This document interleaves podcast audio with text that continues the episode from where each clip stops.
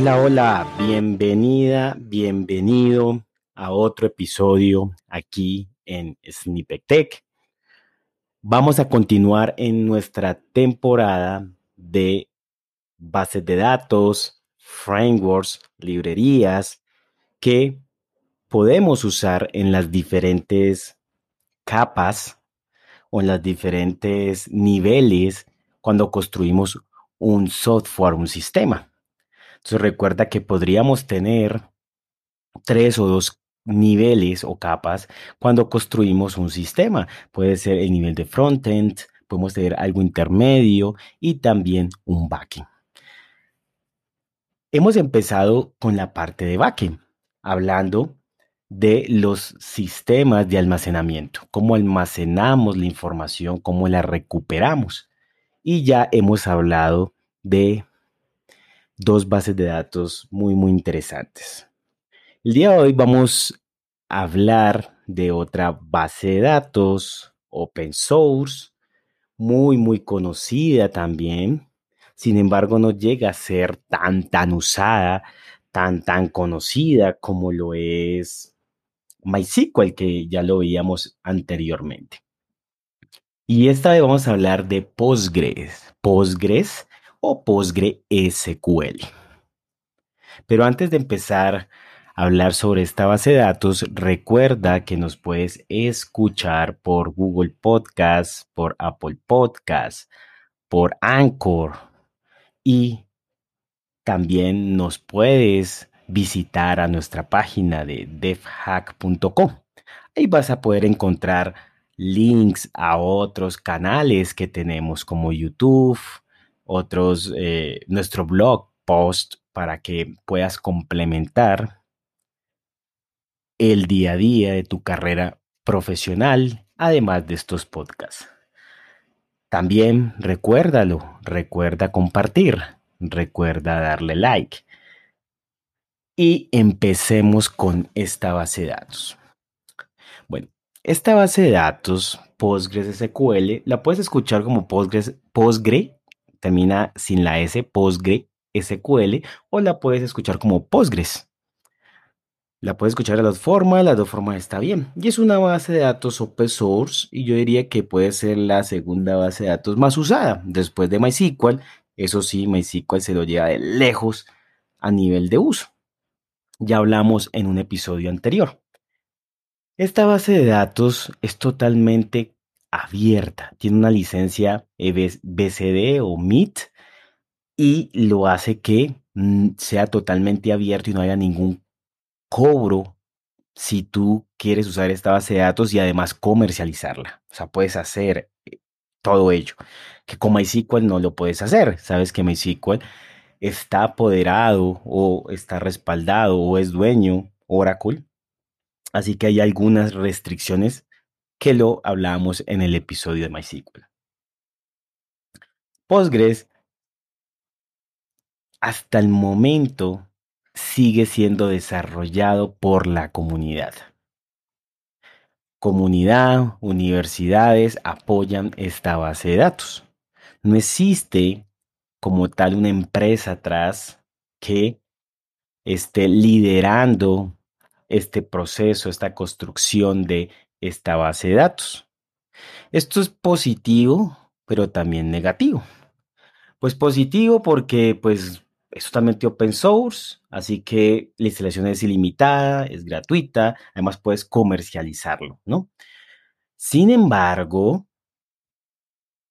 creo yo como negativo que pues al no ver una empresa de respaldo y puede ser una empresa grande, así como veíamos que pronto MySQL, pues puede ser que sí esté respaldado por Oracle, pero de todos modos hay una empresa grande y frameworks, no me refiero a base de datos nomás, sino frameworks. Vamos a ir viendo frameworks como React, como Angular u otros, el mismo sistema operativo Android, que atrás hay un respaldo de una compañía muy grande.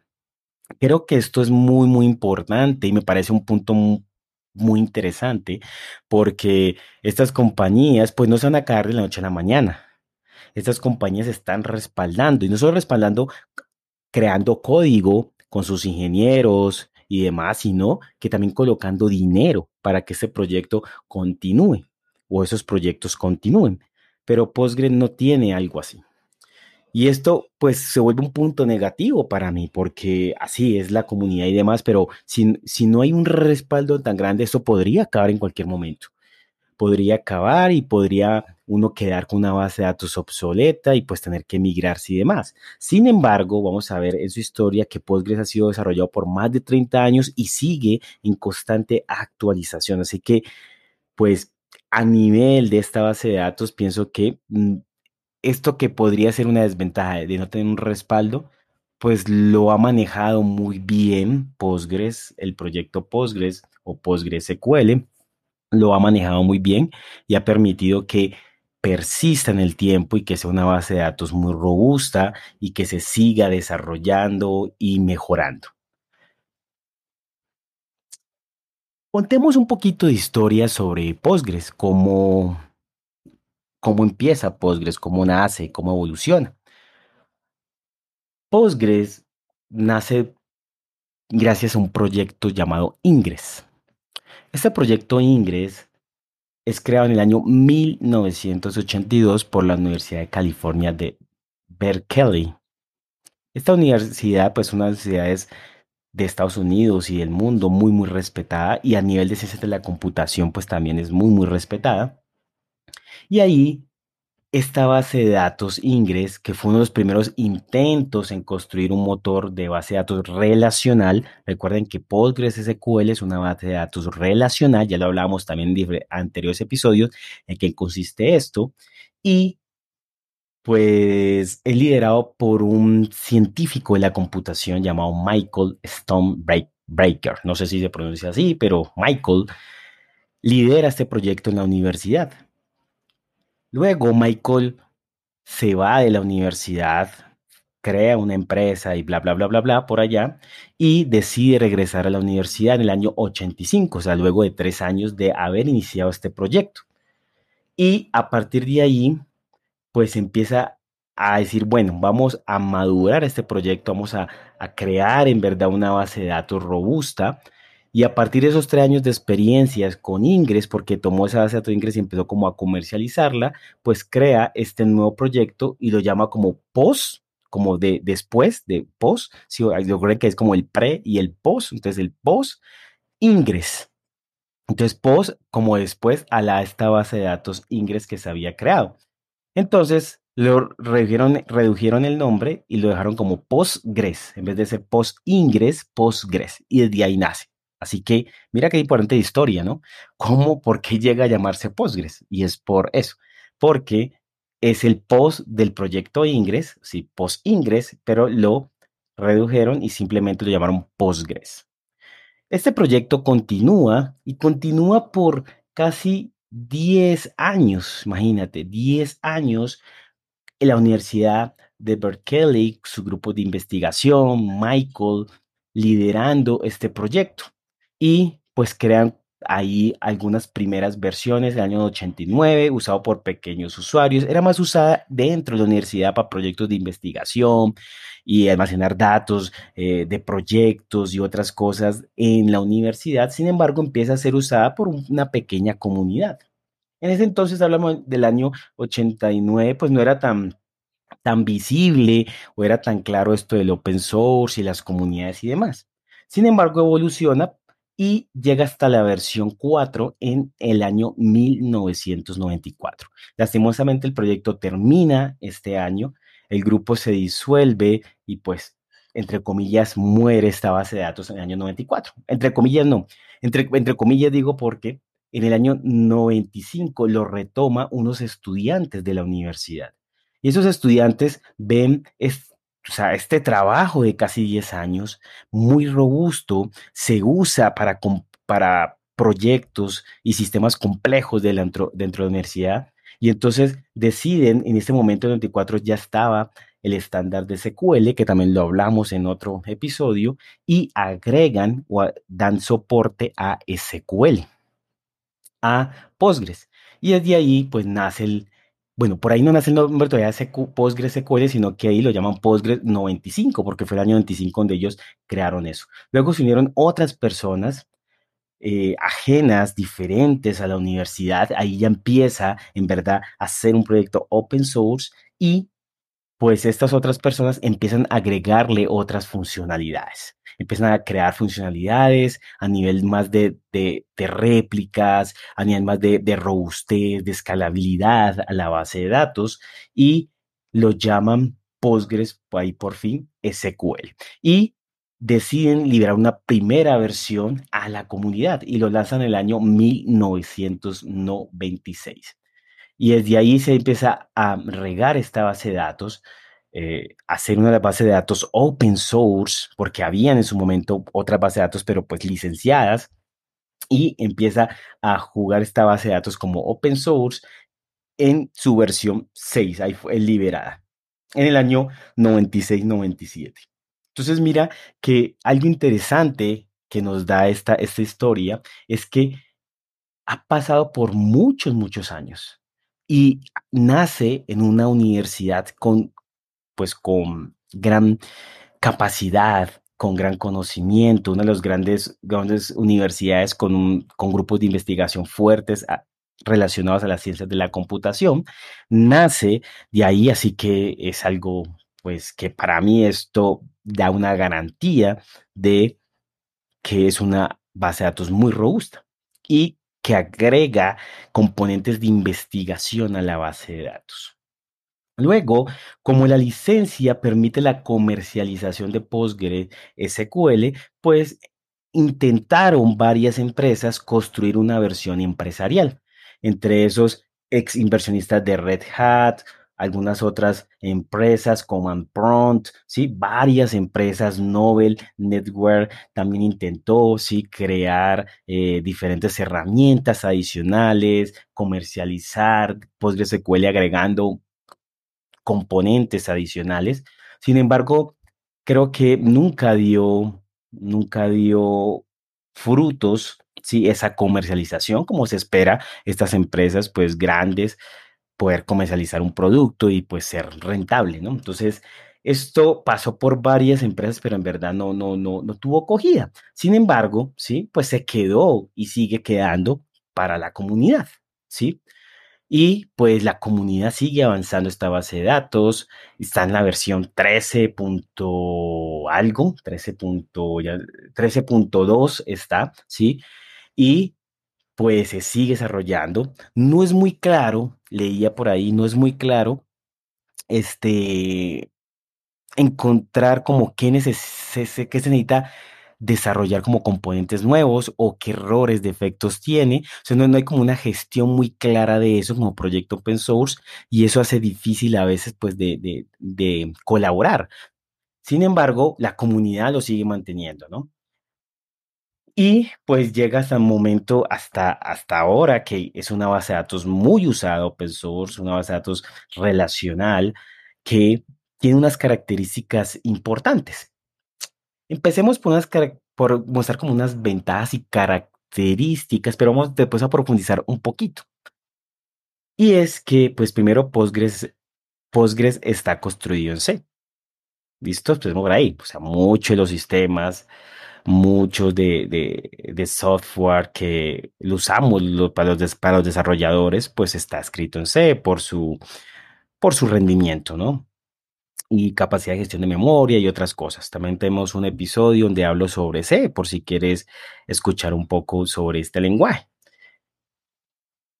Postgres, como ya lo he dicho, pues una de sus grandes ventajas es que es gratuito y como es gratuito, pues es una instalación ilimitada. También es multiplataforma, así que lo puedes instalar en Windows, lo puedes instalar en Linux, lo puedes instalar pues en varias versiones de Unix, Linux y demás, 32 y 64 bits, ¿sí? Así que pues permite fácilmente poder poder instalar y poder pues tenerlo en la plataforma que se ajuste a tus necesidades. También tiene una gran escalabilidad. Se ajusta muy bien al número de CPUs, a la cantidad de memoria y es muy óptimo usando la memoria y la CPU. Tiene gran confiabilidad y eso me refiero a, que podemos configurar entornos de alta disponibilidad. Tiene características, componentes para tener réplicas, para poder tener ambientes de alta disponibilidad. También tiene algunas herramientas open source, también se habla por la comunidad, algunas por unas compañías, para poder administrar esta base de datos gráficamente, ya lo puedes hacer por mi línea de comandos, pero a veces se nos facilita la parte gráfica, así que existen herramientas como PG Admin u otras que ayudan a la gestión de esta base de datos. Cumple con el estándar SQL, así que no necesitamos aprender otro lenguaje. Y si sabes SQL, pues podrías manejar esta base de datos sin ningún problema. O sea, a nivel de desarrollador. Ya a nivel de administrador de la base de datos, pues hay que aprender muchas más otras cosas ahí. Pero a nivel de desarrollador, simplemente usas SQL y voy a llegar a un punto aquí, extensibilidad, es que puedes desarrollar funciones, procedimientos almacenados, triggers, puedes hacerlos con lenguajes de programación diferentes al que él trae. Él trae un lenguaje llamado, creo que llama PL, y este lenguaje lo puedes hacer, estas funciones y demás. Sin embargo, sin embargo, puede, se llama PL, PG, PGSQL. Sin embargo, es como muy similar al PLSQL de Oracle. Sin embargo, puedes desarrollar esto en otros lenguajes. Lo puedes hacer en Ruby, lo puedes hacer en Python, lo puedes hacer en, en Perl, lo puedes hacer algunas cosas con PHP. Bueno, me gusta mucho más Python de todos estos lenguajes y lo puedes hacer. Así que puedes hacer, por ejemplo, almacenados, o sea, lógica, ya sea de procesamiento, ya sea hasta de negocio, algunos sistemas lo tienen así, que corran a nivel de la base de datos. Esto es, es interesante porque cuando, cuando tienes un sistema y a veces colocas estos proyectos almacenados o funciones que hacen algún procesamiento, lógica de negocio, y están a nivel de la base de datos, pues suele ser mucho más rápido, porque pues no tiene que, que si necesitas los datos, están ahí mismos, están ahí mismo. En cambio, si tengo digamos, mi backend en Java, tengo algún servicio, alguna lógica en Java y tengo que ir a consultar los datos, pues tiene que bajar de pronto por la red, tiene que convertir el driver de cada lenguaje, convertir pues el lenguaje SQL o como se defina en el lenguaje, tiene que transformarlo a como lo entiende la base de datos y pues regresar eso. Entonces ahí hay varias capas, puede haber latencia, puede haber otras cosas, pero cuando tienes construido, lógica en procedimientos almacenados, en funciones que van dentro del motor de la base de datos, pues los datos están ahí disponibles, no tiene que viajar por la red, no tiene que hacer tantas capas de transformación, así que es mucho más rápido. Sin embargo, nos acoplamos a la base de datos.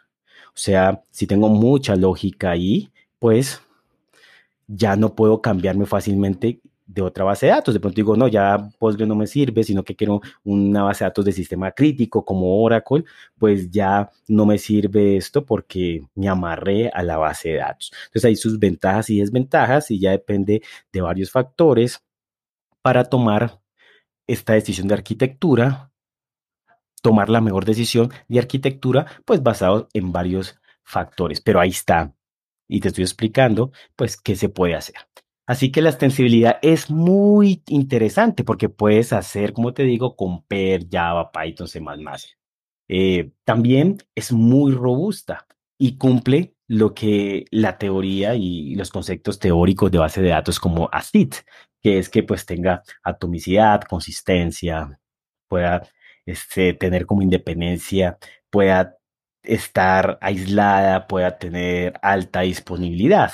Entonces cumple con esto, con estos principios de ACID y esto permite pues que sea escalable, alta disponibilidad y tenga un muy buen rendimiento.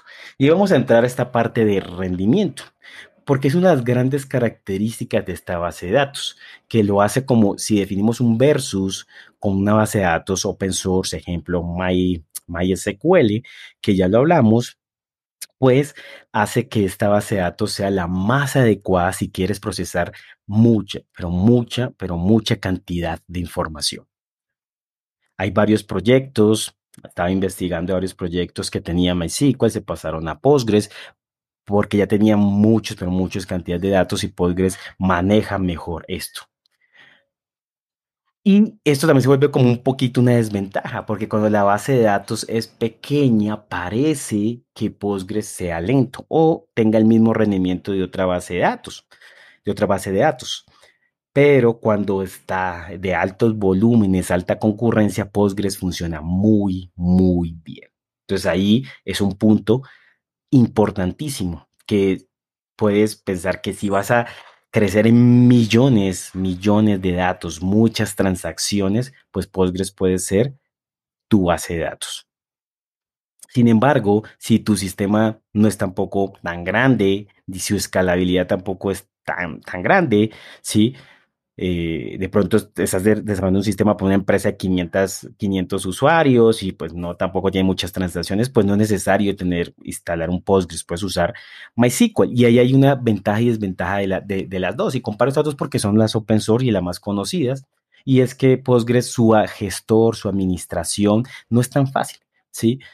Se hace más, más difícil instalarlo, se hace más difícil administrarlo y hasta para el desarrollador también se hace más difícil poder eh, mm, poder hacer los diferentes procedimientos y demás, ¿no? Que soporte diferentes lenguajes. En cambio, MySQL es muy sencillo, muy fácil, su gestor de administración y demás. Así que ventajas y desventajas ahí para poder escoger la mejor base de datos para tu proyecto.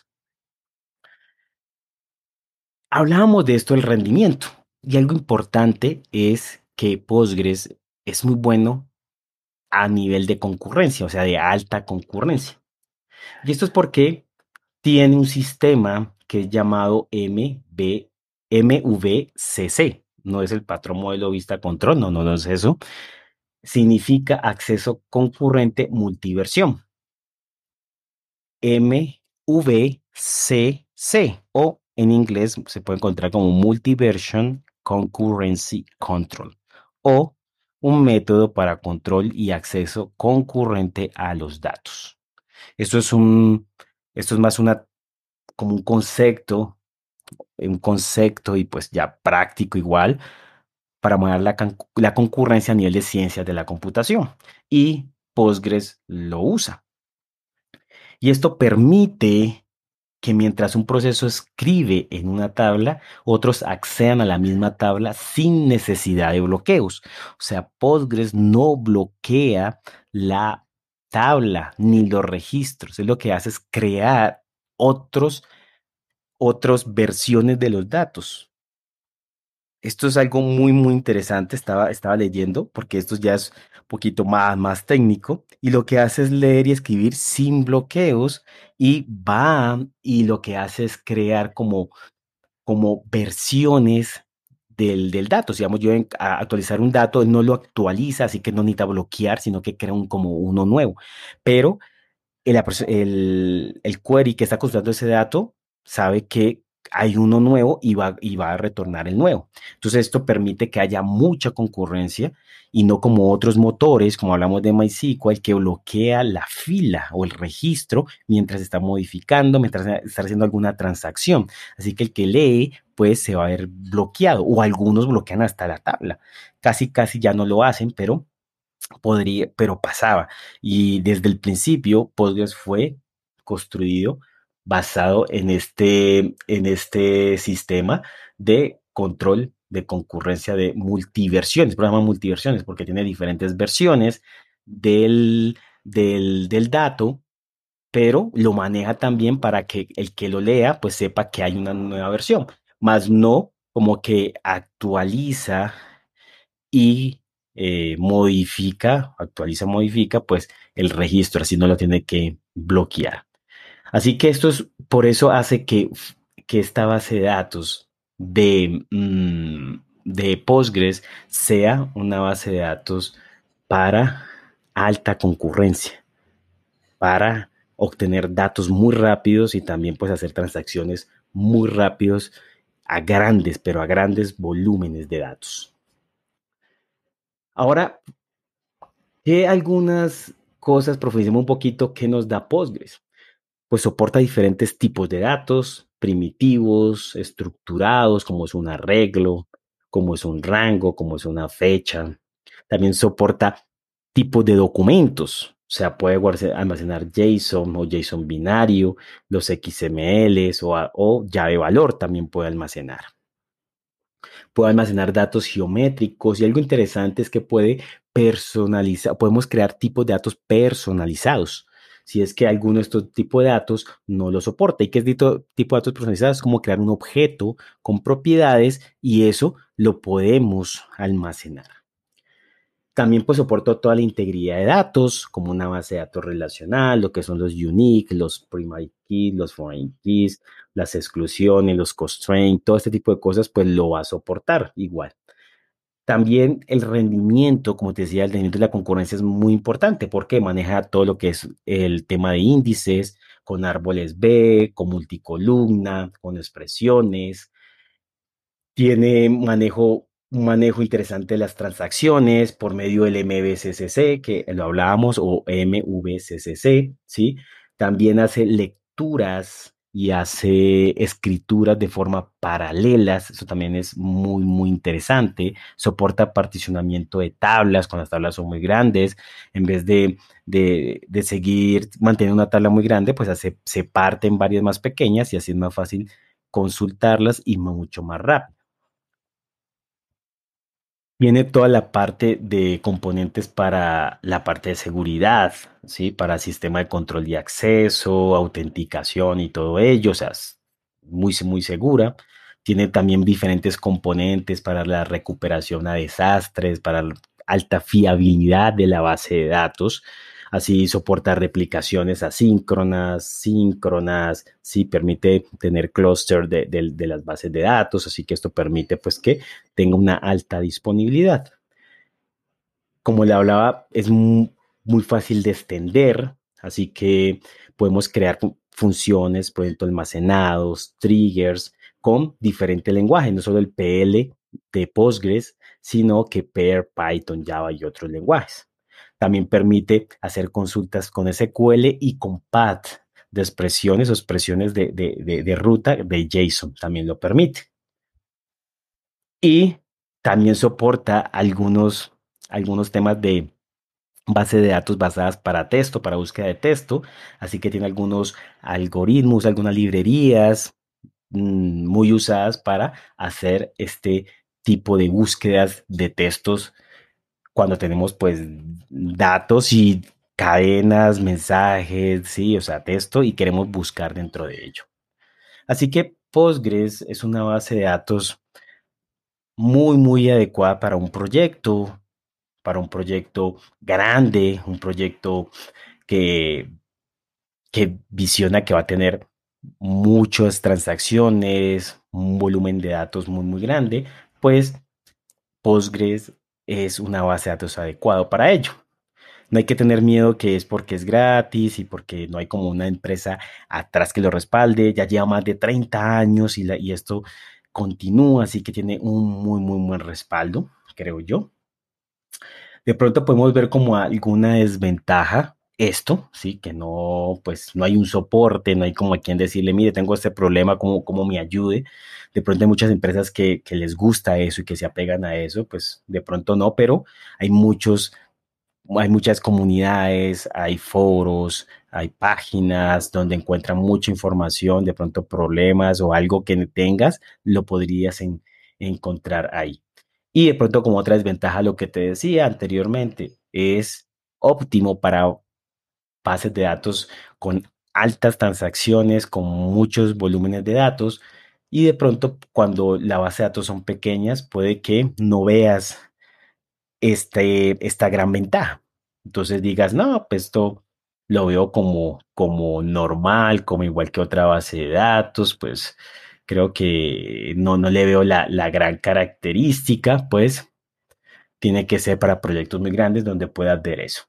Y lógico, pues que hay muchas empresas que usan esta base de datos. Ejemplo muy conocida se puede decir que Skype, ¿sí? El, este sistema creo que es de Microsoft para de comunicación, pues usa, digamos, Postgres, ¿sí? VeriSign, eh, y algunas otras empresas grandes pues usan esta base, base de datos. No es la más usada, open source. Ya hablamos que MySQL o MySQL es la base de datos más usada, así que, que Postgres no lo es, pero sí es muy, muy usado. Ahora, una vez tuve, una sola vez tuve la experiencia de usar esta base de datos en un proyecto que me, me dijeron que desarrollar unos nuevos módulos. Pues lo hice, me acuerdo que era con Java y pues usaban esta base de datos. Ya era un sistema muy robusto, era para algo de salud y empecé ahí a, a tocar algo. En su momento, estoy hablando en el año, eso fue por ahí año 2013, yo creo, 2013, por ahí, 2012, 2013, 2014, algo por ahí. Pues eso estaba en Linux y todo pues era por línea de comandos. O sea, no había algo gráfico, venía yo de trabajar también con SQL Server, con Oracle, con My, MySQL y pues se encuentra uno pues varias herramientas gráficas sin contarme este a punta de línea de comandos. Intenté como instalar en su momento algo, una herramienta visual, pero no, no, no daba la talla, no era muy óptima esta herramienta como pues las herramientas de otras bases de datos. Así que en ese momento la experiencia mía no fue muy agradable en ese sentido. De pronto dirás, ah, pero es que yo lo hago todo por línea de comandos y soy el Rambo para eso y demás. Sí, yo también manejo mucho línea de comandos, pero eh, cuando a veces estás desarrollando necesitas cosas rápidas, interfaces gráficas rápidas para poder hacer para poder hacer algo, ¿sí? En cambio, y, además eres nuevo, yo era nueva esta base de datos, y entonces llegar y como que cómo, cómo entro a la terminal y después cómo, cómo cuáles son los comandos para poder acceder a la base de datos. Después los SQLs, pues eso es lo de menos, pero digamos los comandos como administrativos y demás, ¿no? Sin embargo, pues la experiencia como desarrollador, pues es lo mismo, simplemente usar un driver, usamos un driver pues normal de, de, Java, no recuerdo hasta este momento. Creo que era un, el, estándar, el driver estándar para una base de datos relacional y pues hacíamos las sentencias SQL y demás. O sea, no usábamos nada del otro mundo, ni procedimientos, ni triggers, o no sé si tenía, porque ya es un sistema que ya era, pues ya tenía años, sino que simplemente desarrolló otro módulo y ya. Entonces fue mi experiencia y como a nivel de desarrollador no notas la diferencia, pues porque es lo mismo, el estándar, el driver y demás. Pero a nivel de pronto administrativo, sí, sí, de pronto vienes de herramientas robustas, licenciadas y demás que te entregan muchos componentes fácil para la administración, pues se vuelve esta base de datos más difícil porque no existen esas mismas herramientas, esa misma usabilidad y experiencia que brindan estas otras a comparación de Postgres. Sin embargo, pues es muy usada en sistemas con alta concurrencia y eso pues es un factor, creo yo, muy importante para tomar decisión de eh, cuándo usar esta base de datos. Así que en este episodio te quería contar sobre Postgres. Vamos recorriendo las diferentes bases de datos y pues esta base de datos open source mantenida completamente por la comunidad es una muy, muy buena opción y muchas plataformas de la nube brindan un servicio eh, gestionado por el proveedor de la nube. Simplemente le das varios clics y él se encarga de instalarlo, de gestionarlo, hacer réplicas y demás. Y que ya esta parte administrativa, de pronto plataformas de la nube te pueden solucionar ese problema. Pero si lo quieres instalar ya en tus propias máquinas virtuales y demás, pues ahí sí vas a tener que aprender un poquito la parte de gestión. Pero como arquitecto, como líder técnico, pues podrías revisar esta base de datos si tu atributo de calidad de concurrencia, rendimiento, de tener menos latencia en las consultas es importante, pues esta base de datos podría ser la cura para tu sistema. ¿Listo? Entonces, espero que les haya interesado mucho, espero que lo compartan este episodio y nos vemos en otra oportunidad. Chao, chao.